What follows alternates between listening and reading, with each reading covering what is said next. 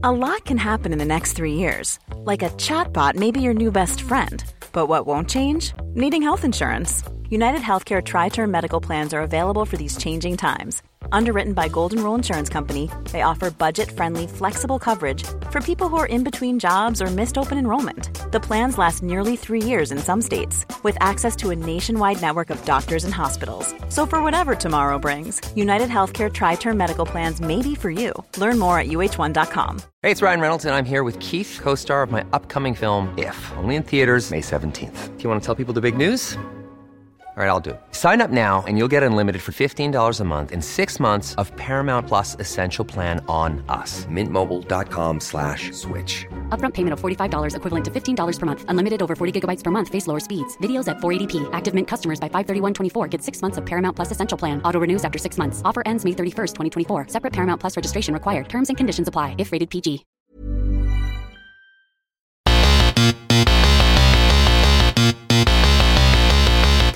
Good afternoon, good morning, good evening, wherever you are in the world. I'm Russell Tovey. And I'm Robert Diamond. And this is Talk Art. Welcome to Talk Art. What's going on, Rob? We're at the Serpentine. What? I know, I'm, I'm really excited, and it's a beautiful summer's day. Stunning day. We have just been in traffic in the heat, but it was a London taxi, so there was some air coming through. And now we're surrounded by trees, and we're in our guest's office looking out onto Hyde Park. But surrounded by books now in our and guest's office. Books everywhere, which um, is interesting because our guest today has written a lot of great books over Yes. the years. And I think these might all be his books that he's written. There's so many. and I think also um, a lot of his early interest in art came through um, reading interviews, so uh, of artists with critics and things. So we will discuss that as well. Yes. But we would like to welcome super curator Hans, Hans Ulrich Ulrich Obrist. Hi, Hans. Hi, how are you? Welcome to the Serpentine. It's great you're here. And um, uh, yeah, we are in Kensington Gardens. And I was actually wondering the day today, because Adriano Boetti had this nice idea that he was always mark the moment, so he set the day. But I forgot what's the day today. Do you You've remember? got two phones in front of you, Hans. Always two phones. Yeah, do you remember what's the day today? Is it the 17th. 17th? Yeah, so we can do the Boetti thing. So it's the 17th day. Uh, it's the seventh month. It's the 19th year. It's the second decade. It's the first century. It's the third millennium. And we're in London. So what does that mean? It means we can celebrate this moment. oh, is it like a numerology thing you're giving us? Sort Love of, that. yeah. We can add up all the numbers. Why have you got two phones? Yeah, I mean, first of all, I mean, one is my personal phone and the other one is the office phone. And then it's also just, uh, I'm always worried if one wouldn't work, that then I would have no phone. So it's always good. And then, uh, yeah, it's it Are double. you, are you know, quite dependent on a phone then? always? Is that just for like scheduling because you're such a busy man? No, it's for lots of things. I mean, I I use um, I use a lot of WhatsApp and um, messages, and then also Instagram Yes. because I started this movement of Instagram a couple of years ago to kind of protest against the disappearance of handwriting and Yeah. doodling because I was concerned that uh, you know I used to always write letters, receive letters, postcards, and then little by little this disappeared. And I started to realize also that people in general use handwriting less. And then um, Umberto Eco, the late Italian novelist and uh, writer and semiologist, he he once told me, you know, he really thinks that handwriting and calligraphy shouldn't disappear. We should come up with an idea to kind of bring it back. And then I was uh, basically on a walk with the great artists uh, Etel Adnan and Simon Fattal and Kouchong Ah, my partner, and we were basically um, in in Brittany, in France, and it rains there a lot. So all of a sudden it started to rain, and it would not stop. So we had to find shelter. We went to a coffee shop, and we had a long conversation, and the rain was persistent. And so after about three hours, we were still there, waiting for the rain to stop. And you know, after about three hours of conversation, Ku and Simon and I went on our phones, started to answer a few emails, whilst Etel, the 93-year-old poet and artist, took out a notebook and started to write a poem. And as I had not seen this in a long time, so it's very beautiful. I took a picture and posted it on Instagram, and that's what I've done ever since. You know, I have artists, poets, handwrite letters, and um, uh, and so so that's why I need my phone a lot. Is to Did do, any of them ever say no? Has any of them said, no, I'm not going to write you something? Or has everyone Uh, been quiet? Yeah, the only one who didn't want to do it was Rei Kawakubo.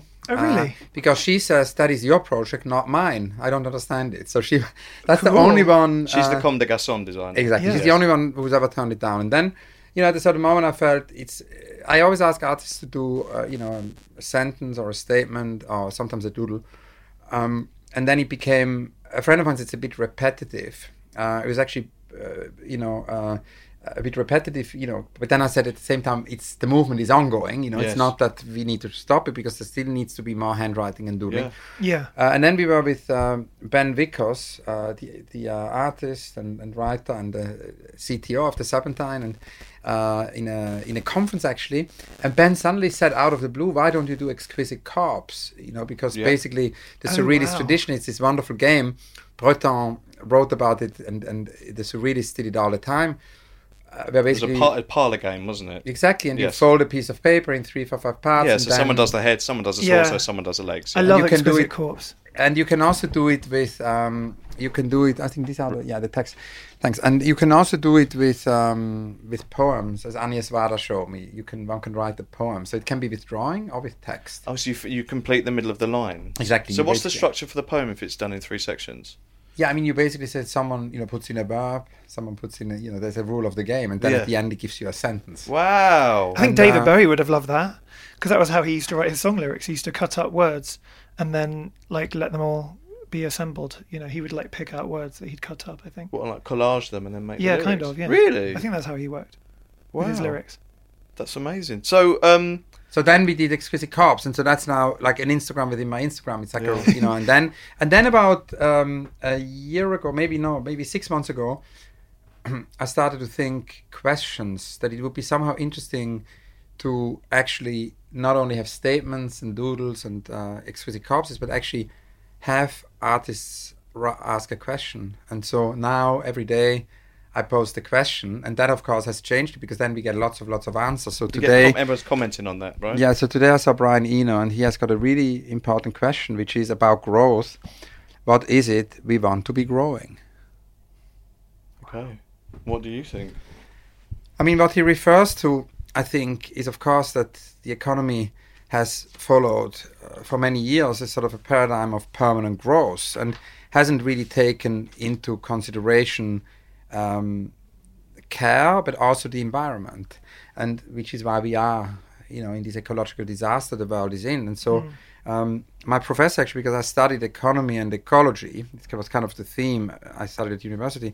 My professor was this uh, Swiss guru Binswanger, and he early on, or in the 70s, 80s, I studied with him in the late 80s.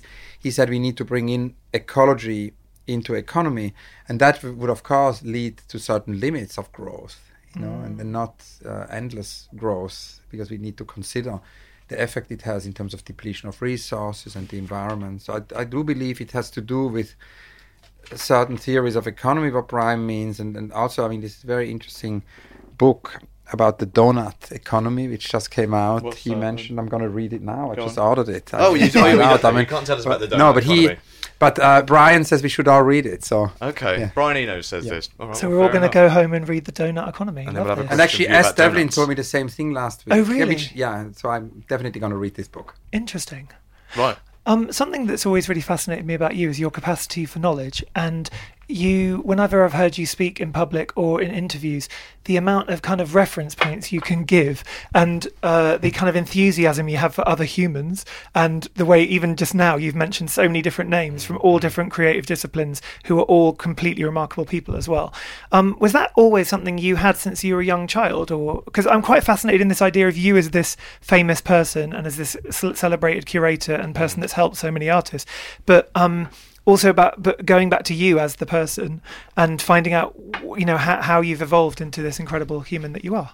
yeah, so I, I kind of grew up in Switzerland, and you know, when you grow up in Switzerland, you you don't see the sea because the mountains, you know, block the view to the sea, and um, and then also like I was somehow as a single child, you know, I've, in a small. Oh, you're, you're an only child. Yeah, and then I felt the only child. I felt a bit lonely sometimes in a you know small small town in Switzerland, and so from very early on, I had a kind of an urge to connect and you know meet people, and so that had to do with that.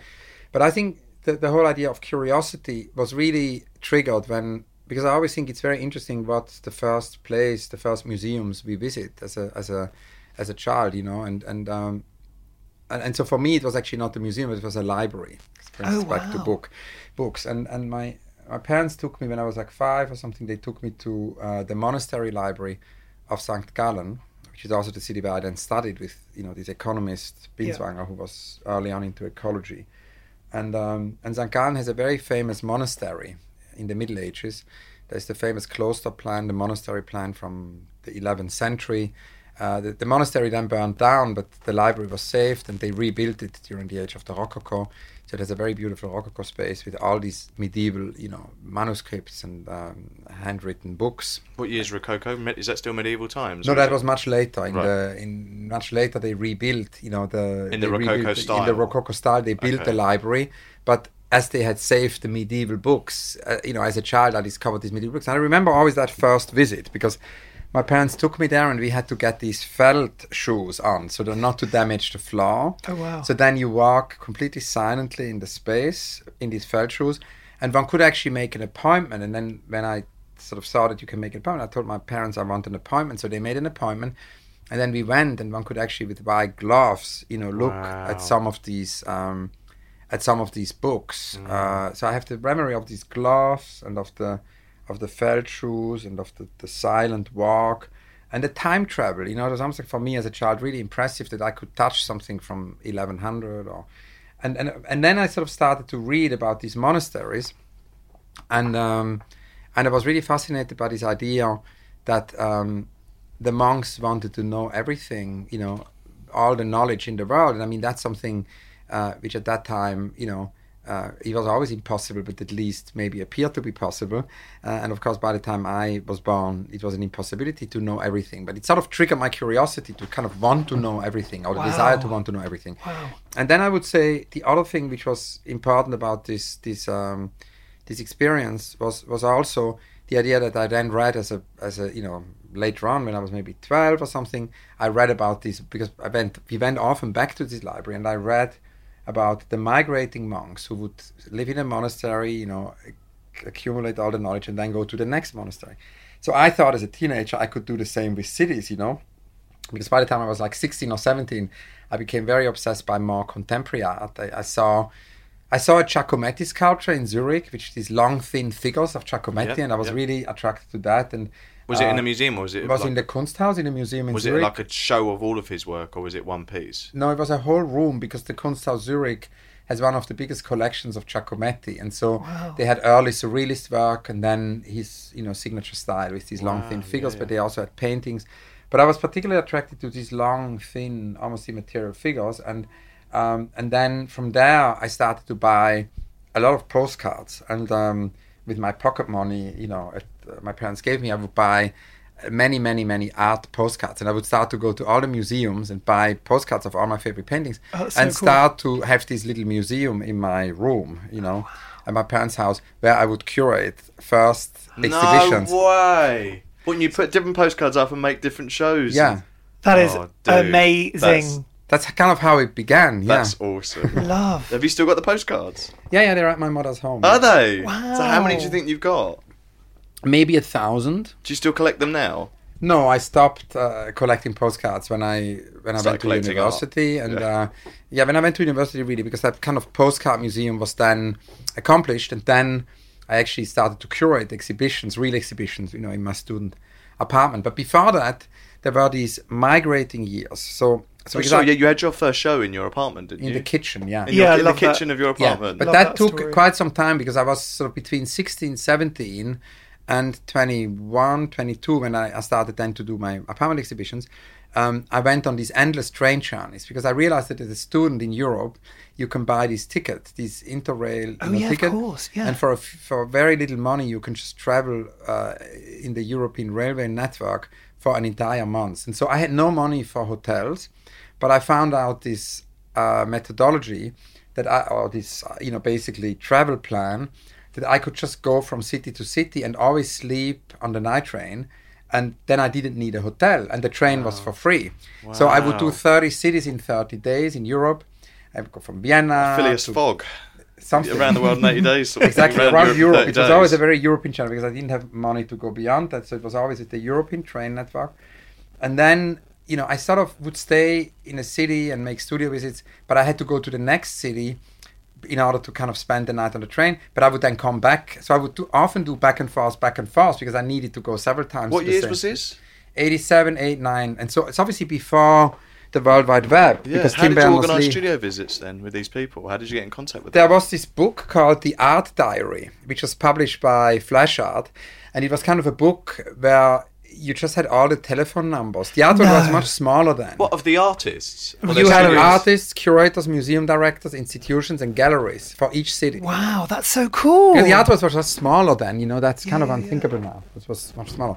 And so then, of course, you know, I would always find a way to find people, and even if the, often well-known artist number would not be in this book, but then I would have a friend who would introduce me to a friend. And it was really, you know, Fischli Weiss, the Swiss artist, Yeah. became who did this poster, How to Work Better. I know, I saw It's that the when I came in. That's I in New York, isn't it? At the moment, they would they had it up on the Yeah. wall, a mural They there. did it as a mural. It's do one thing at a time. Is number one, two, know the problem. Three, learn to listen. Four, learn to ask questions. Five, distinguish sense from nonsense. Six, accept changes. Inevitable. Seven, make mistakes. Eight, say it's simple. Nine, be calm. And ten, smile. And so they, I was in their studio when I was 17, and they did this chain reaction, their famous film, Yeah. The Way Yes. Things Go. Yes. And then Like a domino effect going through. Domino, yeah. Love And, and, and I was really impressed as a teenager to see that process of the film. Mm. And that's really when I decided that I wanted to become a curator and work with artists. and they were in your first show, weren't they? In, in the kitchen show, They were in the kitchen show. which I love because I think they're they're pretty much up there as my Yeah. pinnacle of Heroes. what I think is great. in What was art. the work that they showed in your kitchen? They did um, basically, yeah, because th- they had also the idea for my kitchen show together with Christian Boltanski. We say they saw that always wherever I am, like in this office, there are lots of books, and because uh, I just had always to be surrounded by books, and then the kitchen was also full of books. And they felt it's kind of weird that they're in this student apartment, and you know I never cooked, so I would always go to a coffee shop for breakfast, and I would never cook. And so they felt, you know, we kind of need to make this kitchen a kitchen, and we need to evacuate the book. And so that was the idea of the show. It was That's kind of brilliant. a joke. They said this is kind of not normal that even the kitchen is a library. They kind of need to make this a normal apartment. So we get these books out of the kitchen and bring in food. So they ordered these uh, huge quantities of food for for restaurants, you know, because restaurants would not order a small, basically quantity of noodles or tomato sauce or you know chocolate pudding or whatever, but you know all these things you could buy in tins or you know also dried like noodles and stuff would, would, would it would be instead of 200 grams or 500 grams it would be 5 kilograms or 10 kilograms like huge packages for for restaurant supply. And so they would order these very big you know tins and bags and sort of fill it or fit it into the kitchen. And that means of course it looked very strange because it's almost like when as a child small things appear quite big to you mm. because you're small. Yeah. and then and then as a child and then when you grow up suddenly things don't appear so giant anymore. So it was this weird memory of childhood because suddenly you saw you know a tin or you saw a package of noodle but it was far too big in Yeah. the kitchen and you thought like wow and you sort of became almost a child again That's so so it has to that do with artist who does that with furniture? Robert Therrien. Is that how you say his name? Oh, you Yeah. mean the, the giant ones? He does like the giant chairs. I saw one in Hampstead Heath The giant chairs and table. And he's yes, died and recently. I, I did a long interview with him Robert a, Ther- a few months ago, uh, Robert Therrien, Yeah. and he very sadly passed away. He but did I, so I made recently. a studio visit with him, and he was actually very, very moving because when we went to the studio, um, in his studio, he it was like a house. And so to see some of these objects, including the table, not in a museum but in a house. Oh, wow. Oh, in a So I domestic hope, situation. Yeah, so I really hope. Also, the cupboard was filled with these oversized items, and I really hope that the, that his studio house will become a museum mm-hmm. because Where it could is it? almost. It's in Los Angeles, and I really hope they make it as a they transform it amazing into a museum because it's a beautiful house museum. It could become like a bit like the Sir John Soane's house of LA. Brilliant. It makes me think of Martin be Creed as well. Like for he's- LA. you know, we, we, we interviewed Martin Creed for the Yeah. podcast, and he has the Neon Mothers that was at the um, Hayward Gallery, and I was saying it's like the Muppet Babies, where you Yeah, the the Muppet giant Babies they only see the ki- the legs, and it's like the mothers is this huge Yeah. thing, so it makes you feel like a child again. And I heard that you, um, one of the earliest things that sort of got, encouraged you to get into art was from reading again. But you were reading interviews where artists would talk to other people. So maybe David Sylvester and Francis Bacon, Bacon, is that yeah. right? Yeah. Yeah. And uh, can you mention that and how that kind of inspired you? Because obviously interviews have become such a big part of your life. and, and this is an ongoing thing as well as getting the artist to give you a sentence a poetic sentence or a question the interviews for you is a thing that you you've got a lifelong Yeah. commitment to. Yeah, there are about three thousand hours now, and it's definitely you know um, a growing archive book. It's it's, it's in a way the, the memory of my of my encounters, and and as you say, you know, reading conversations with artists triggered that because before I started to actually meet artists, and before when I was seventeen, I, I then had the courage to just bring up Fischli Weiss and say, you know, I'm a teenager, I love your work, can I visit? and and obviously because I was so young, people were very open. And uh, but before I had this courage to do so, I was too shy for a couple of years to do it. But between sort of 15 and 17, I would read all these conversations with artists, and through that grew the desire to meet the artists. So so so so yeah, absolutely. As you say, I would read the the many conversations David Sylvester had with Francis Bacon. And then I thought, like, wow, you know, one can have a lifelong conversation with an artist, not just do one conversation, but go deeper and deeper. And that that became somehow um, a thing I'm also doing because I talk to artists not only once, but again and again. And then I would say another book, which was really important also in in that regard, was of course these interviews with our conversations with um, uh, I don't know if I have it here with uh, Goethe, you know, because there is this. Um, uh, um, uh, th- this interview book with the German writer Goethe, um, and more than 200 years ago, and, and I read that, and then also Brassai with Picasso, I remember, and um, and and then you know all of a sudden after having read all these conversations with artists, I just had an incredible urge to meet the artists, and that's how these studio visits then started. The first artist was Claude Sandoz, who is a Swiss artist in Lucerne.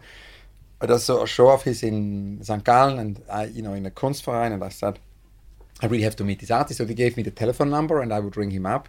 And then from there it went to Fischli Weiss. And then Fischli Weiss, it also became a chain reaction because the artist would then say, wow, you know, you should meet our friend X or Y or Z. Yeah, yeah. So Fischli Weiss sent me to H.R. Giger. So that became one of the very early studio visits. The um, artist who invented Alien, a true Alien. Wow. Uh, and then Well, that's quite typical of their work for them to do that chain reaction, then, isn't it? Yeah. the chain reaction became a chain reaction in my life. Wow. And then they also connected me to um, to Jeff Koons and Alighiero Boetti. So I went because we went at that time. I was still at the Lyceum at high school, and so we went on a school trip to Rome. And uh, Fischli Weiss said, you know, in case you're bored on the school trip, you should ring up our friend Boetti. Alighiero Boetti, and Wow. then and then he that was really a very important day because he he uh, spent the day with me and he basically said you know if you want to become a curator you should not do what curators often do which means like squeeze artists into a box you know because he says i was always called an arte povera artist but i'm Yeah. not you know i'm an artist and uh, i'm not mm. part of a box. Mm. And you should not put people in a box but also you should listen listen this idea of listening you know? And and one should not come with a predetermined idea, but actually listen to what artists really want to do. Because he says he's always invited to do the same thing, like group shows in biennales, or sometimes you know to do um, uh, a gallery show or a museum Is show. he still alive? No, he passed away about 20 years ago. And then he he said, you know, you should just, he said, I give you an advice. You just should ask the artist about their dream, about their unrealized project. Stuff they cannot do within the existing structure of museums and galleries and art fairs and biennales. And then you should try to help them to do that. And then I went back on the train and I told Fischli Weiss. So, you see, so it became that kind of thing because it was almost like the internet before the internet because in a way there wasn't an internet but i would go to these cities and have many many encounters learn a lot and then go to the next city and tell the artists i met there and, and the curators and the writers and the philosophers whom i had met and and so it became that chain reaction also of knowledge, which is not so different from what I had read earlier about what the monk did in the Middle Ages. You know, they would basically be in a monastery, Yeah. learn all the knowledge and then they would be migrating monks. So I saw myself as a kind of a migrating monk. It was faster than in the Middle Ages because I had the night trains. And then uh, soon after Boetti, also so Fischli Weiss, I met Rosemarie Trockel so when I was 17. And so I went to Cologne and that became another really crucial meeting for me, which has a lot to do actually what's happening this summer at the Serpentine with Luchita Hurtado and Faith Ringgold. Yeah. You know, neither of these two shows would ever have happened w- without me meeting, you know, Rosemarie Trockel Wow. in 85 because I went to see Rosemarie and we talked about her work and, and she again, like Boetti, gave me a very deep sort of advice because she says there's this thing, you know, at that time Louise Bourgeois just started to become famous and and obviously Louise Bourgeois uh, was already in her 70s, 80s then and was recognized very, very late in her life. She had exhibited much earlier, but the recognition came very late. And so Rosemarie said, you know, as happy as I am for for Louise to finally have the recognition she deserves, as upsetting it is that there are so many extraordinary women artists, you know, all over the world, like Louise Bourgeois, who are not being recognized. And she says one should just go from city to city and uh, ask in every city, you know, who is a Louise Bourgeois figure, who is a pioneering artist, Yeah. one needs to revisit. And she says you should not only, because I always would look at young emerging artists, it was always also about supporting artists at the beginning of their trajectory. She said you should not only do that, you should also look back because there is amnesia and certain artists need a rediscovery. And so I was, you know, and she said, but I'm an artist, I can't do that. My, you know, my work is to be an artist, but you're a young curator, you have time, just go to all these cities. And then again, I would just do it. I would go from city to city, and, you know, that's how, and I would still do it. You know, whenever I'm in the city, I ask, is there a pioneering artist? And that's how a few years ago, you know, Bettina Korek told me about Luchita Hurtado, and we went to the studio in LA, and she's now 98 and has been painting since the 30s. And, Yeah, amazing. And um, was friends with Duchamp, and of course, uh, you know, from the very beginning felt that she had a responsibility to the world, to the planet. She's was one of the very early artists working with ecology. Um, she she also was uh, part of the, in the 60s already of the feminist movement. Earlier on, she was connected to surrealism. Never part of a movement, always very autonomous. Again, you know, not in a box, a very free thinker. But, But she did never, she know Max Ernst and Dorothea Tanning and people like that? yeah, very she? well. And she was married to Wolfgang Paalen, one of the Oh, right. surrealists, uh, one of the Austrian surrealists. Yeah, no, yeah, she yeah. know, but not only did she know them, she was friends with all the surrealists and part in Mexico. You know, of this exile community of Mm. surrealism then, and then part of the after the war in San Francisco, of the avant-garde movements there, and and so you know she had never had a show at that time, and still until today, until the Serpentine has not had a museum show. Wow. So, um, But did you say you taking Boetti's advice? Did you go to her and ask her what is your dream that's not been realised? We did, and she she basically said, you know, that of course, at 98 she has uh, almost seven. Yeah, she has more than 70 year of work. I mean, some works are from the 1930s. So so she said the dream is of course to see it once all together, you know, and so and because she always said she knew one day her time would come and to see it all together. So then I said, you know, let's do a retrospective. Wow. And this is an ongoing um, story that we're hearing more and more and more with lots of different artists. And you mentioned also Faith Ringgold. Yeah. And um, it's a very similar case with Faith, where Faith was making work for, for decades, you know, for herself, and but with with the idea that one day we would all catch up with her and with what she was trying to say. And she had such a clear vision. And I'm so inspired by Faith, particularly this week. I've spent a lot of time thinking about her thanks to this show. That Did you see um, the film also? yeah, it's just incredible. And um, I'm actually so deeply touched by it. And I'm so grateful that she exists and that she had that uh, perseverance and strength of character to make art because she had no choice. But, you know, she was so, it was just brilliant. The whole story is so brilliant, but equally the work is so brilliant. And um, I'm really happy that, you know, you and Melissa Blanchflower and the whole team here have, have put on this incredible exhibition that I think is actually, you know, doing something to make positive change in the world.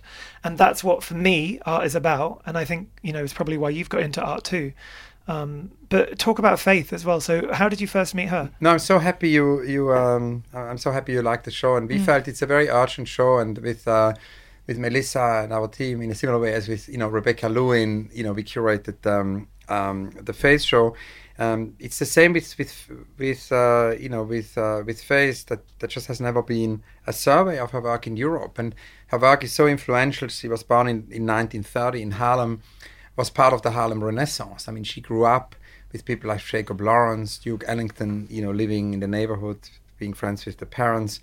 Um, and um, uh, and then uh, very early on studied art and has created these amazing, amazing bodies of work. I mean, the work in the 60s, of course, is part of the civil rights movement. The um, it's a really history painting she Yeah. she created, but at that time, um, you know, was not exhibited a lot. And and um, uh, and of course, she, as opposed to Luchita, who never had a show, um, Face did have exhibitions all over the United States, but she just never had these museum surveys, which No. I think she deserves and which are very important, and, and certainly never in in uh, you know in Europe. And she's been also a curator because she basically was involved in the National Black Feminist Organization in '73 Yeah. with her then 18 year old daughter Michelle Ballas.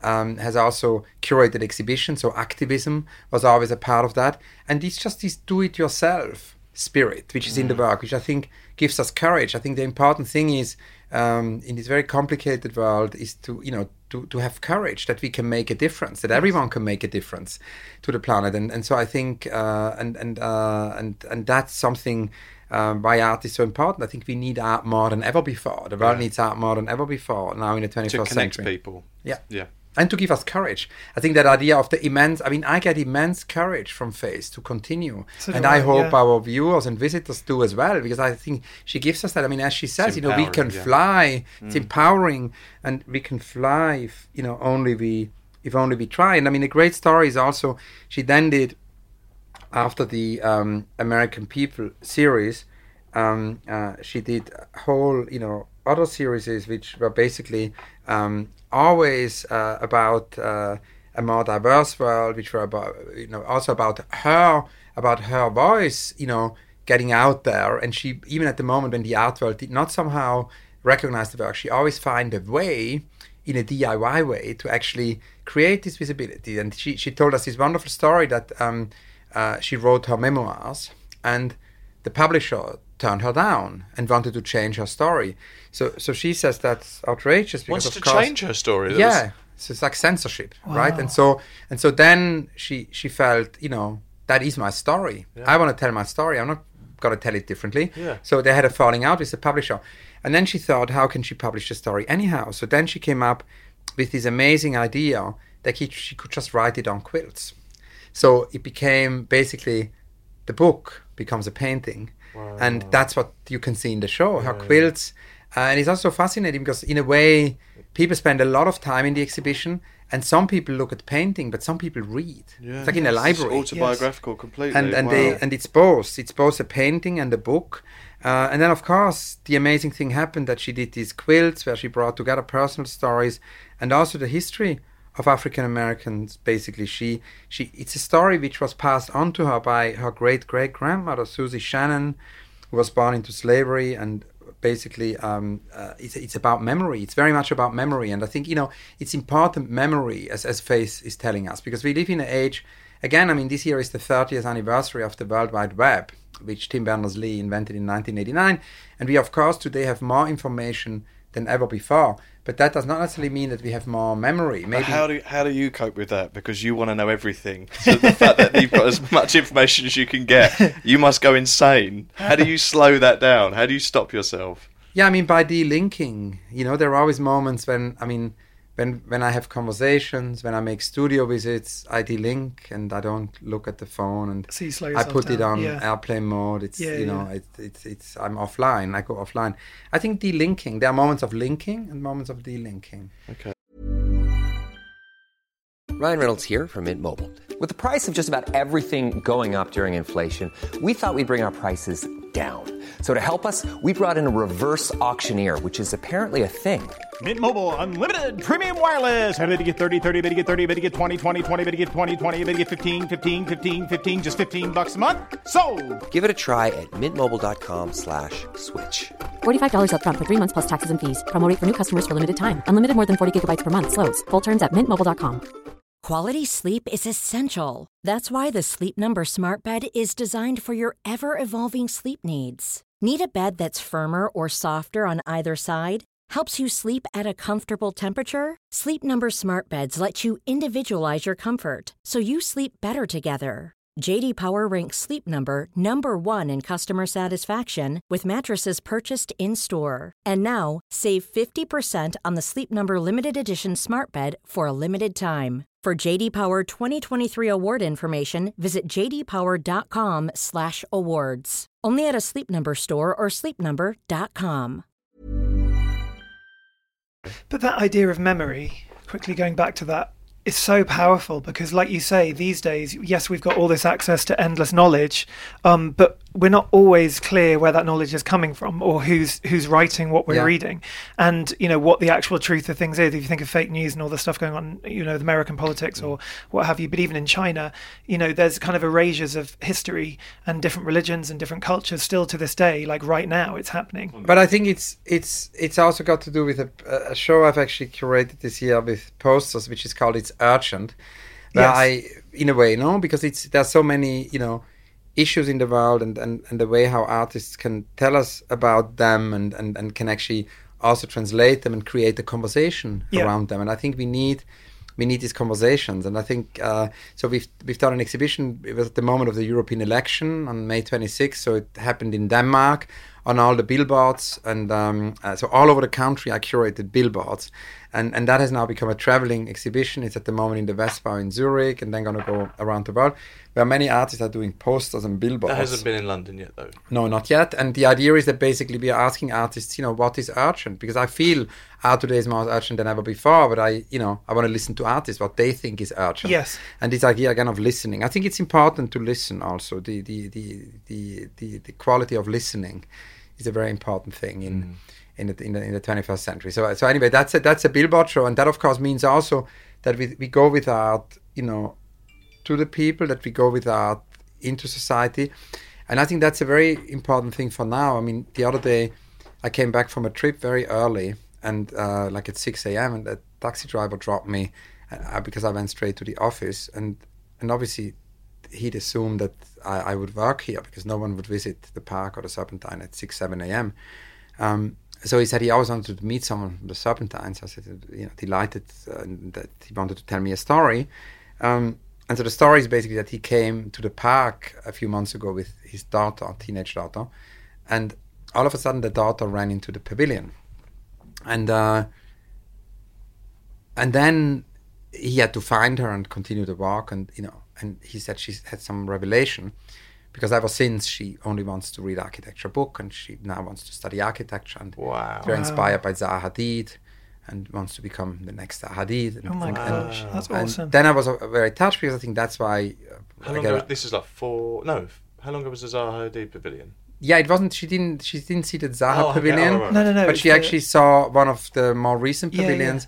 But then through that, got into architecture, and now you know became obsessed by Zaha Hadid because, of course, you know, uh, it's, it's, it's, it's for her an, an inspiration also as a pioneering woman architect. Yeah, who, yeah, yeah. Who, um, who has had such an influence and continues to resonate. And then I was kind of thinking, you know, I was very touched because that's why I get out of bed every morning. But then the second part of the story is really why I'm telling you the story because then um, I ask him, you know, if they had also visited the gallery because it's free admission, because we have free admission here for everyone, for more than a million people a year. And uh, he said no, and I said why, and there was a science, and and then he said actually, after the he said if he really is thinking about it, he he knows what to answer because he really thinks that you know museums are not for people like him. And you know, and there is still this threshold that for certain people they just wouldn't come to a museum. And I think it's very important that we address that. Yes. That we Totally. go, and that's why the pavilion, you know, has no doors. That's why we do public art. We now have the Jakob Kudsk Steensen, which is, is our first virtual pavilion, which is an augmented uh, architecture collaboration with Google Arts and, and Culture, and that's done, of course, with because we have um, uh, uh, at the Serpentine now a chief technology officer with Ben Vickers. We have a digital curator with Kay Watson, a whole digital department. Uh, and the idea is that that has become a very important part of what we do. And um, and so in addition to the Ishigami Pavilion this year, which again is very open, there are no doors. Yeah. There is also the digital pavilion, and uh, the digital pavilion is an augmented architecture pavilion, which has to do with ecology, with nature, where we can experience invisible aspects of the park. We can basically experience the bats. We don't see the bats during the day. Wow. Uh, we can experience many trees. We can. Ha- it's a deep listening to the park and makes the invisible park uh, in a way visible. And so that that idea, you know, that it creates an interface digitally, but also in an analog way with the pavilion with public art, means that we have to go outside our space, and that's also why we now go to Barking Dagenham and have a collaboration with uh, the leader of Barking Dagenham and the community there. And our whole education project, uh, part of that is happening there. Projects are going to happen there Why? Why Barking and Dagenham? because they had an o- they basically had a, an open call and they invited several institutions to make proposals of what could happen there and we participated in that because we felt it's very important Yeah. you know because also you have so many I went people to college in Barking. That's I went incredible. to Barking College, yeah. Wow, because so many My people, family's from so many, so many people have actually told us that you know that a, that a percentage, an important percentage of teenagers who grew up in Barking Dagenham have never been to London. So they obviously have never been to the Serpentine, Wow. and, and and so it's important that we can go really there, important. can Yeah, do yeah, yeah, programs. yeah, yeah. Yeah, And haven't you done that recently as well in Peckham? Didn't you do an off-site like pavilion or something? Yeah, we do. It with um, Arthur Jafa or something? we with Arthur Jafa, the Arthur Jafa idea was that he, because he said the same thing when we had Arthur Jafa, he Yeah. he wanted to use his exhibition to bring in many voices. That's also interesting in relation to technology because he said there are all these artists who who work on Instagram and YouTube and they're not to be seen in the gallery space. Yeah. So through his exhibition, he brought in Frida Orupabo. Who never had exhibited in the gallery? She was only on Instagram and Amazing. brought her into the gallery space. But then he Oh, so says, she sign with Gavin Brown. That's who Gavin Brown Enterprise. Yeah. right. So she signed after he got her.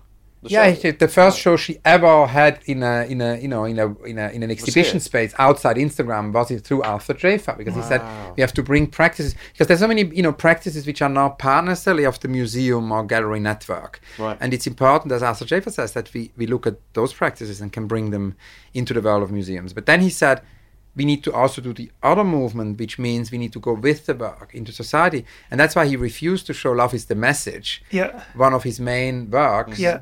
in the Serpentine show. And he said, you know, he wanted to build a tent and have it in different neighborhoods. And, uh, you know, we didn't get planning permission everywhere because Yeah. it needed planning permission. But ideally, it would have been shown in many, many different neighborhoods. But it did ultimately go outside the gallery. That's so brilliant, and he's really great as well because he does. He's he's thinking of different mediums and Yeah. bringing them all together. And I think that idea of togetherness is such a powerful kind of Mm. you know thing for us all to be thinking about and stop being so isolationist or whatever. Um, So we have an office really now in great. Barking Dagenham, and our you know uh, curator Amal. Khalaf is there, and, and, and so yeah, the Serpentine uh, in this year and then particularly in 2020 is, is in Kensington Gardens and in Barking Dagenham. We have Wow. go. That is so cool. Yeah. So we could do a I'm meeting go there back with to you. Barking. We can do a meeting there with you. It would be Big time. great. Let's do it. Let's do a barking meeting. I love that. Um, what's what's the proudest show you've had here for you? Um, I mean, there are many exhibitions um, I could mention. It's always difficult to pick out one. I mean, for me, of all the shows I've done or curated, um, maybe Do It is, um, which is still ongoing, is the exhibition I- I'm happiest with because it never ended, no, and it just it's still ongoing. We started it in '93, so it's been uh, touring for 26 years. So cool. Uh, What's this show? non-stop. Well, do it. This Do it, yeah. So it's basically a show where I um, invited artists to write an instruction, a how-to manual. It's kind of a DIY idea, Right. And then it can be interpreted. So uh, it's not a transport. It's not doesn't involve crates. People can just do it. It's open source, and uh, so it's been realized in more than 160 museums, in art schools, in colleges, in all kinds of different contexts. So where do you get this manual from? uh, we, uh, we we we did it. It was that was the work. The curatorial work is to invite artists. I've invited about 200 artists to write an instruction piece. Yeah, where do you get the instruction piece from though? Is it a physical? The like- artists write it. They wrote it. So we you, you invited. ask them to write a DIY manual kind of idea. Like they, the, you, you, that that's the invitation, Yeah. and then the artist will write whatever it is, what the instructions are. it's a, in a similar way, like you know, with my Instagram, the artist would write. Um, So it's like a treasure hunt type thing, or what? What is it like? No, it's a very open. It's a. o- It's like an open score. It's more like in music. You know, when you have a, a musical score can be played in different places. You don't need to ship anything. You just Got it, got it. download the score and then you play it. And so, in a way, you know, the idea was to apply that to an exhibition, so that that uh, uh, that these instructions can be realized. And some of these instructions have been realized now many, many, many times, and each time it's different because it's locally interpreted different. And and what makes me very happy with this project is it's now part in New York of some school curriculum. So in cool. some high school, you know, it's part of the curriculum that students basically uh, realize a Franz West Passstück or a Louise Bourgeois. Louise Bourgeois invites us to go into the city and to smile. So it's not only you know Right, objects; it's sometimes also things. But is there is there a, a database somewhere of every artist that's contributed? Yeah, we have our archive. Books have been published, Okay. uh, and then it's also online on eFlux. And eFlux, uh, right, okay. the ICI has been touring it through universities, in, independent curator in corporate. Uh, it was in the Manchester International Festival a few years ago. We did a retrospective, and that show is a great inspiration of what we want to do now. Also um, at the Serpentine with ecology, because we, for us, I, I think it's very important when at the moment when the Serpentine turns 50, because next year we are 50, and uh, so it's 1970 and then 2020. So we've been thinking that, of course, it's important to remember the past and have a, an online archive of all the shows and all the projects, but more importantly, we wanted to look into the future. And so we thought it's important to think about 2070. You know, what what are the next 50 years? And and we live in an age of mass extinction, of uh, uh, massive ecological disasters, and and uh, uh, a mass extinction not only of species, about a million species are threatened, but also um, Us. us, and also a mass extinction of cultural phenomenon. Languages disappear. So we want to make that very much the theme of the Serpentine 2020.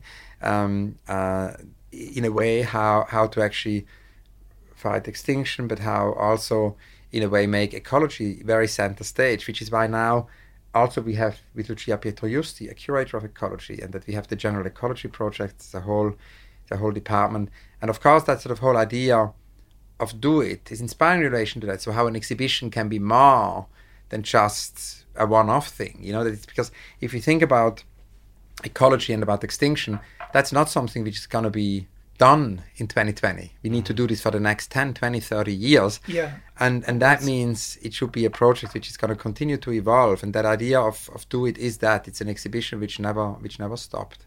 Wow. And actually, you've been someone quite uniquely in a way that has always been quite aware of trying to bring together science and art and the power of bringing those things together. Um, I think you've been interested in that quite early on, haven't you? Yeah, I did some projects uh, actually in, in, in the 90s about art and science, and I always felt that it's important that we go beyond. I mean, in any case, I became a, a curator also because of Diaghilev. That I forgot to mention at the beginning, because you asked me about the beginnings. One thing which was also crucial was that as a teenager, I came across a book of the Russian impresario Diaghilev.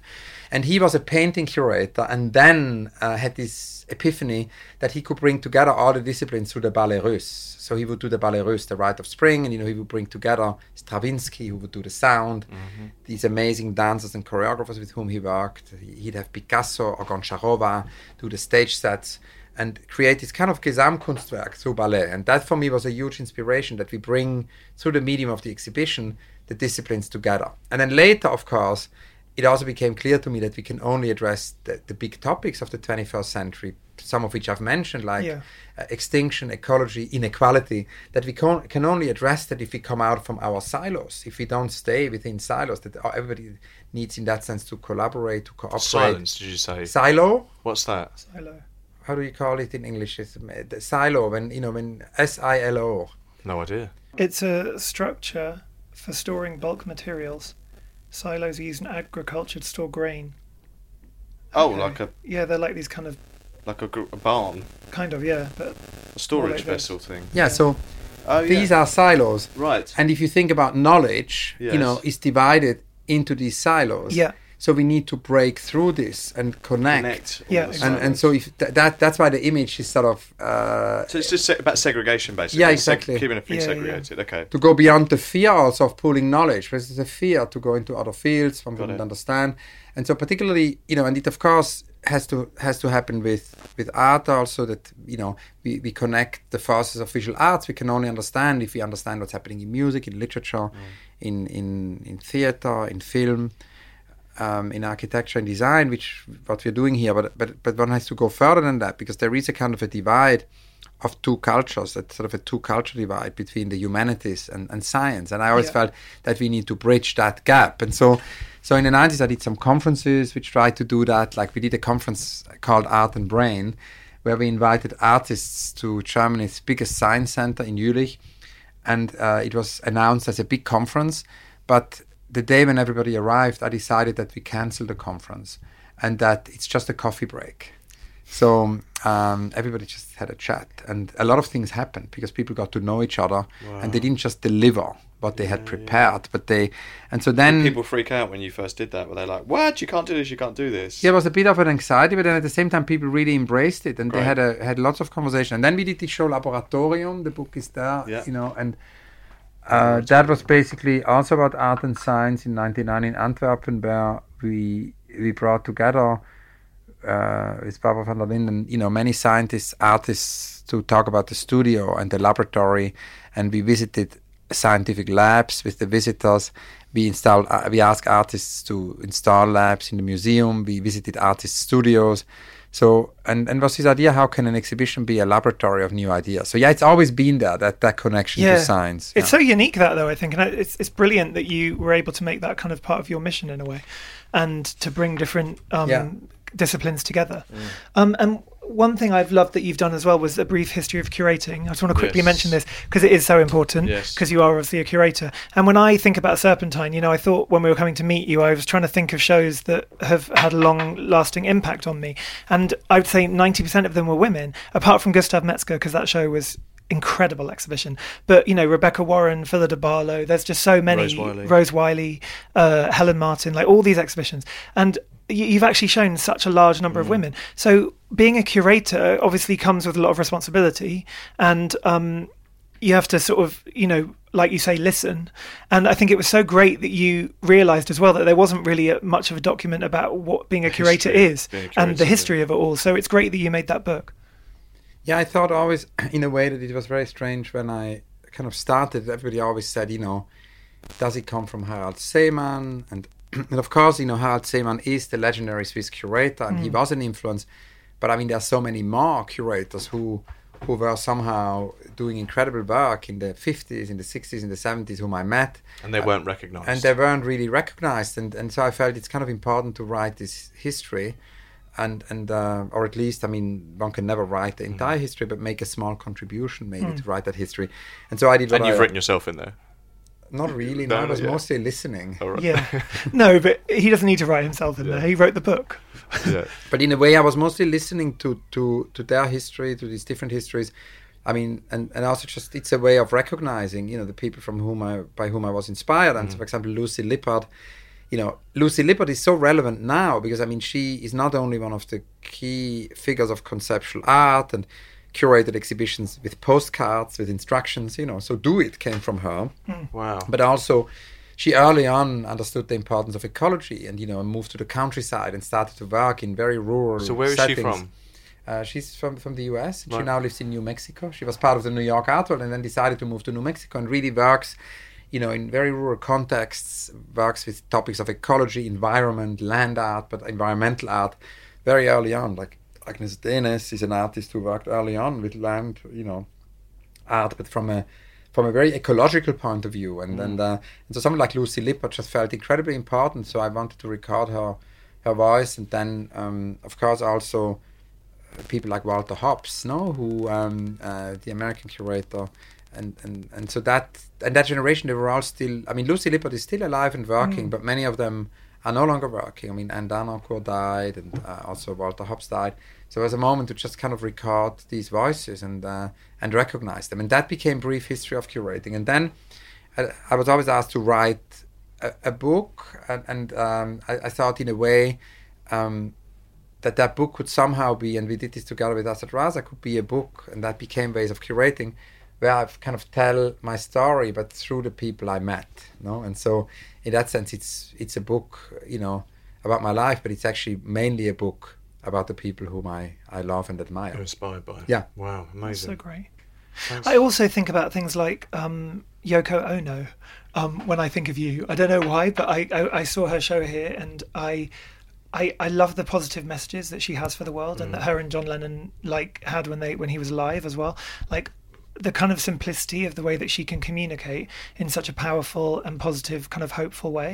And Marina, also yeah. Marina Abramovic because I came to that exhibition here and I remember her taking me Yeah, by she the hand. you by the and- hand, you had experience, Exactly. you? Yeah. But that exhibition as well. And there's th- th- th- these artists who have such powerful Another messages yeah. in such a direct way of communicating. And I think you yourself are able to somehow, you know, put on those kind of shows. Yeah. I think it's exciting also in the way the the the idea of this of the solo show. You know, the idea that actually because the Serpentine, and in that sense, it's it's really for, for, for many artists the perfect building because it's it's in a park and there are always trees and, and I think I mean Etel Adnan once said a day without seeing a tree is a is a wasted day. And I think Agnes Varda said something similar.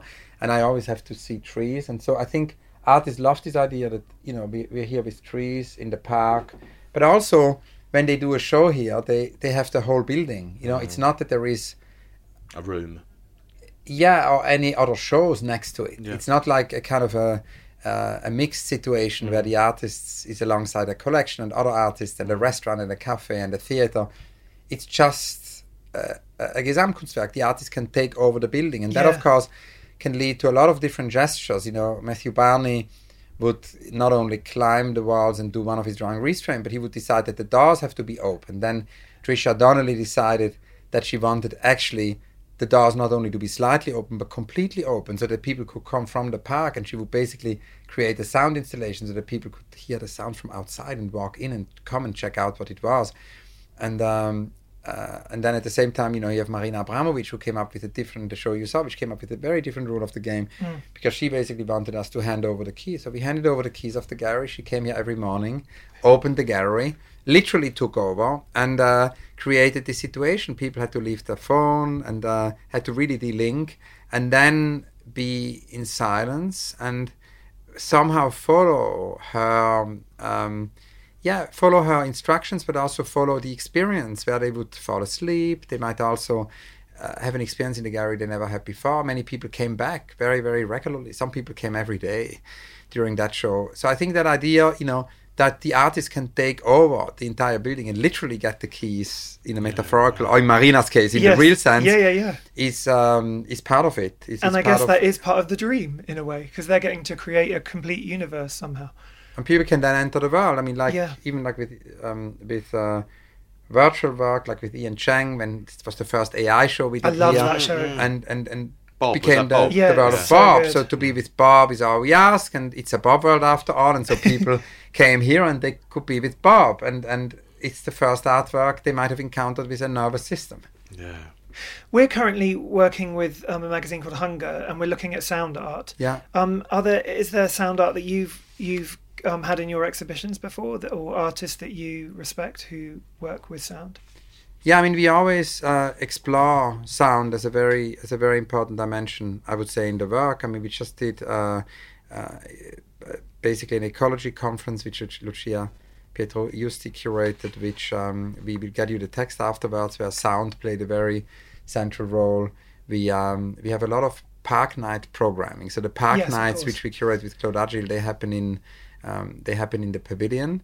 And the idea is that the pavilion is almost like used as a musical instrument. So we always, on Friday nights, invite a musician, a composer, a visual artist, a fashion designer to actually do something with a poet with the pavilion and play play that pavilion. And so that's uh, we're working with several you know musicians and composers to do that. Um, Albert Oehlen's exhibition, which is coming up in October, where Albert will create a kind of a new Rothko chapel. In, Really? in the in the Serpentine, it will be kind of it will be very different from the Rothko chapel, but it's his idea of a chapel. Oh, cool. And uh, the Rothko chapel, of course, is silent. They sometimes they play Morton Feldman's piece of music he made, but that happens only every couple of years.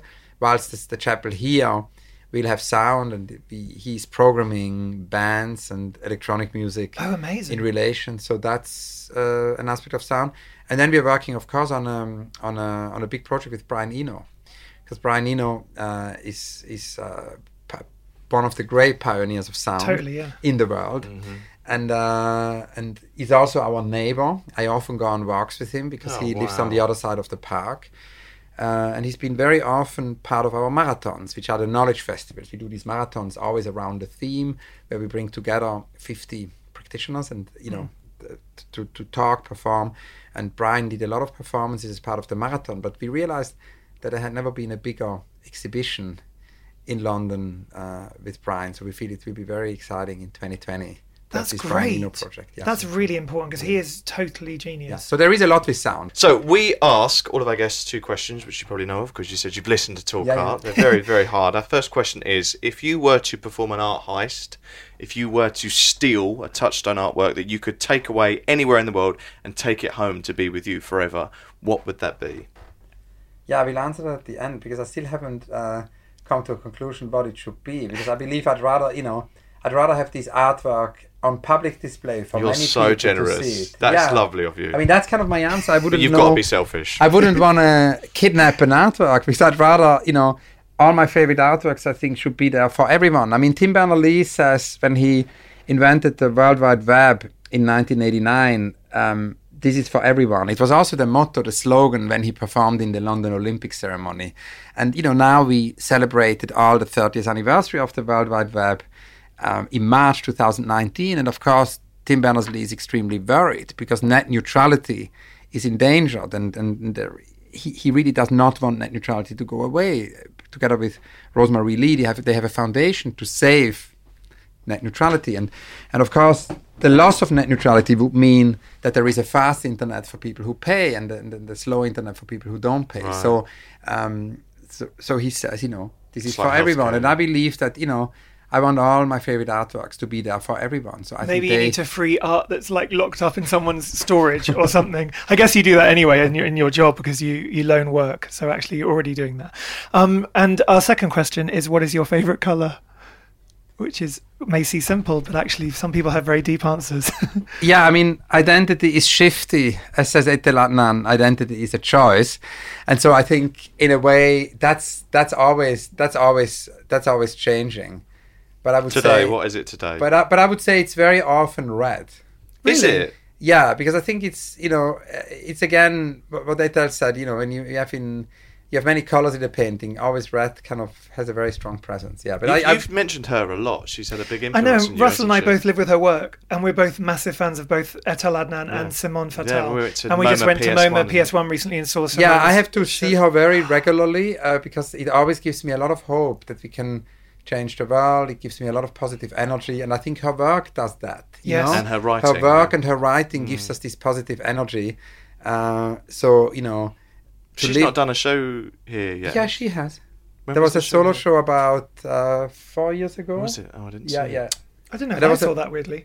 I, I saw an amazing show by her in Beirut. Yeah. and it completely changed my life. It was in the Zaha Hadid, in the building across the bridge. Yes, exactly. Yeah. Here we had a solo show of her with about with quite a lot of paintings, Great. drawings, leporellos, and uh, yeah, and she Etel says red always wins. really? Yeah, which I think is kind of interesting in relation to. I thought you'd say green because of the park. I thought you were saying because you need to see trees every day. No, I think I think green is definitely um, you know the color which is always with me, uh, and and and I would also say that um, that the idea of of looking at the tree, I really can't I really can't live without seeing a tree, and and and very often you know when I'm in a hotel room and I don't see a tree, I really suffer. I think we need we need trees, and it's important also because the idea of gatherings under trees. I mean, when we did the pavilion with Francis Kéré, who works between Berlin and Burkina Faso, he was explaining to us that you know his childhood was always under a tree. All the gatherings happened under a tree, which is why he designed the pavilion for us here. Um, and uh, that's of course very exciting that we could now you know more and more go into the uh, younger generation of architects. The pavilion scheme has opened up. Uh, and we do a research into emerging generation of architects. This year it's Ishigami. The year before was the youngest architect, Frida Escobedo. She's from Mexico. yes. And the year before was Francis Kere, who is from Burkina Faso and Berlin. And Kere talked about this idea. He wanted the pavilion to be like a tree. We have gatherings under a tree. So yeah, so you're right. I love green too. But red just- always wins. Well, I was just thinking about red though. It's the kind of for me, red was always about like life force and blood and And you know, energy. and energy. And I think I love energy. Yeah, but also the tree is too. So it kind of is a beautiful way You to, So- to end the show. I don't think we have to decide. We can say both green and Yes. red. It's, Exactly, You know, yeah. It's both and instead of either or. Instead of instead of no no. What's your And you favorite? need you need red for the NG of all the information inside your brain. what's So your you- favorite color? Oh God! Turn the tables. Orange, blue. It changes. Orange and blue. orange and pink, but orange a lot in my life. yeah. I love orange. I Thank think you, it is Lara. really invigorating and Yeah. kind of inspiring. And I like wearing the color orange. If I wear orange, I feel like I'm. Do you sort like of- orange juice? I love orange juice. I had go. some this morning. Did you? oh my God! You didn't actually because we Um, gave it away. but no, I got some later. Oh, you after, yeah, Oh, after so that. So do you Thank have God. in your in your podcast so a unicorn, somebody you couldn't uh, so far get? Because we you asked Da- me we before. want David Hockney. Yeah. That's the I, dream. I actually really want Etel Adnan. I haven't actually we want asked her Etel yet, so it's not that we couldn't get Can her, you- but I haven't. set up I haven't got around to doing that. Can you? yeah, of course. We love Etel so and Simon. I would love to she's introduce just in both of them. Uh, she's not traveling that much these Yeah. days. She goes to the countryside in summer to escape the heat from Paris, and then she's in Paris. So you'd have to go to Paris. But Yeah, yeah. If, if you're fi- if you're fine Yeah. to travel there, you just let me know. And, then And is try and do Simone there as well? Christmas. Yeah. Yeah, I'd love to together. interview both of. Well, let's do that. They're both totally Yeah, incredible. She'll be back in September. Thank you so much. It has been been a such pleasure. a privilege Thanks to speak with you. It's Been amazing. Been And amazing. um, yeah, And uh, uh, you know, a lot of artists that have worked with you, when I meet them, they'll often say what a privilege it was to work with you. And we just saw Rose Wiley the other day, and she said what Oh, wow. a joy it had been to um, to spend time with you, particularly when she did her show here. We love Um, Rose so much. Oh, she's just the best. Yeah. Quack quack, brilliant yeah, show. so great. Well, thank you so much. Yes. Thank you very and much. And for everyone listening, you can see images of all the artworks we've spoken about in today's episode on our Instagram at Talk Art, and you can follow Hans Ulrich on um, Instagram as well. What's your at It's, symbol? it's just my name at Hans Ulrich Obrist. at Hans Ulrich Obrist, and um, you can see all those incredible messages and handwriting, Mm. which we need to remember. Everyone Yes. keep keep writing on paper with pens And take a photo of it. Take a photo of it. um, we'll be back very soon. All right, big thank, love, you. thank you. Thank Bye. you. Great to Bye. see you. Bye. You've been listening to Talk Art with Robert Diament and Russell Tovey. Follow us on Instagram at Talk Art, where you can view images of all artworks discussed in this episode. Recorded at Spiritland London by Anthony Shaw and edited by Gareth Isles. Subscribe to Talk Art on iTunes and Spotify. Give us a rating and write us a comment. Thanks for listening.